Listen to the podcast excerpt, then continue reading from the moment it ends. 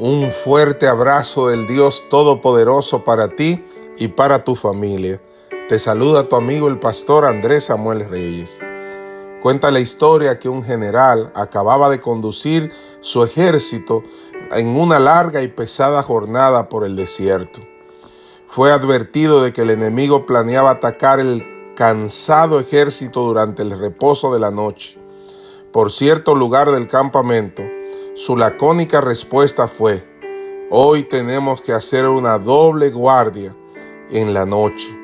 Aunque estemos cansados, necesitamos hacer una doble guardia para evitar que el enemigo nos ataque. Esta pequeña historia nos deja una gran lección. Si queremos que este año sea el mejor de nuestras vidas, pongamos una doble guardia a todos los puntos débiles que hemos observado durante el año anterior. Una doble guardia a todos los puntos débiles que hemos observado, que tuvimos, en los cuales fallamos en el año anterior.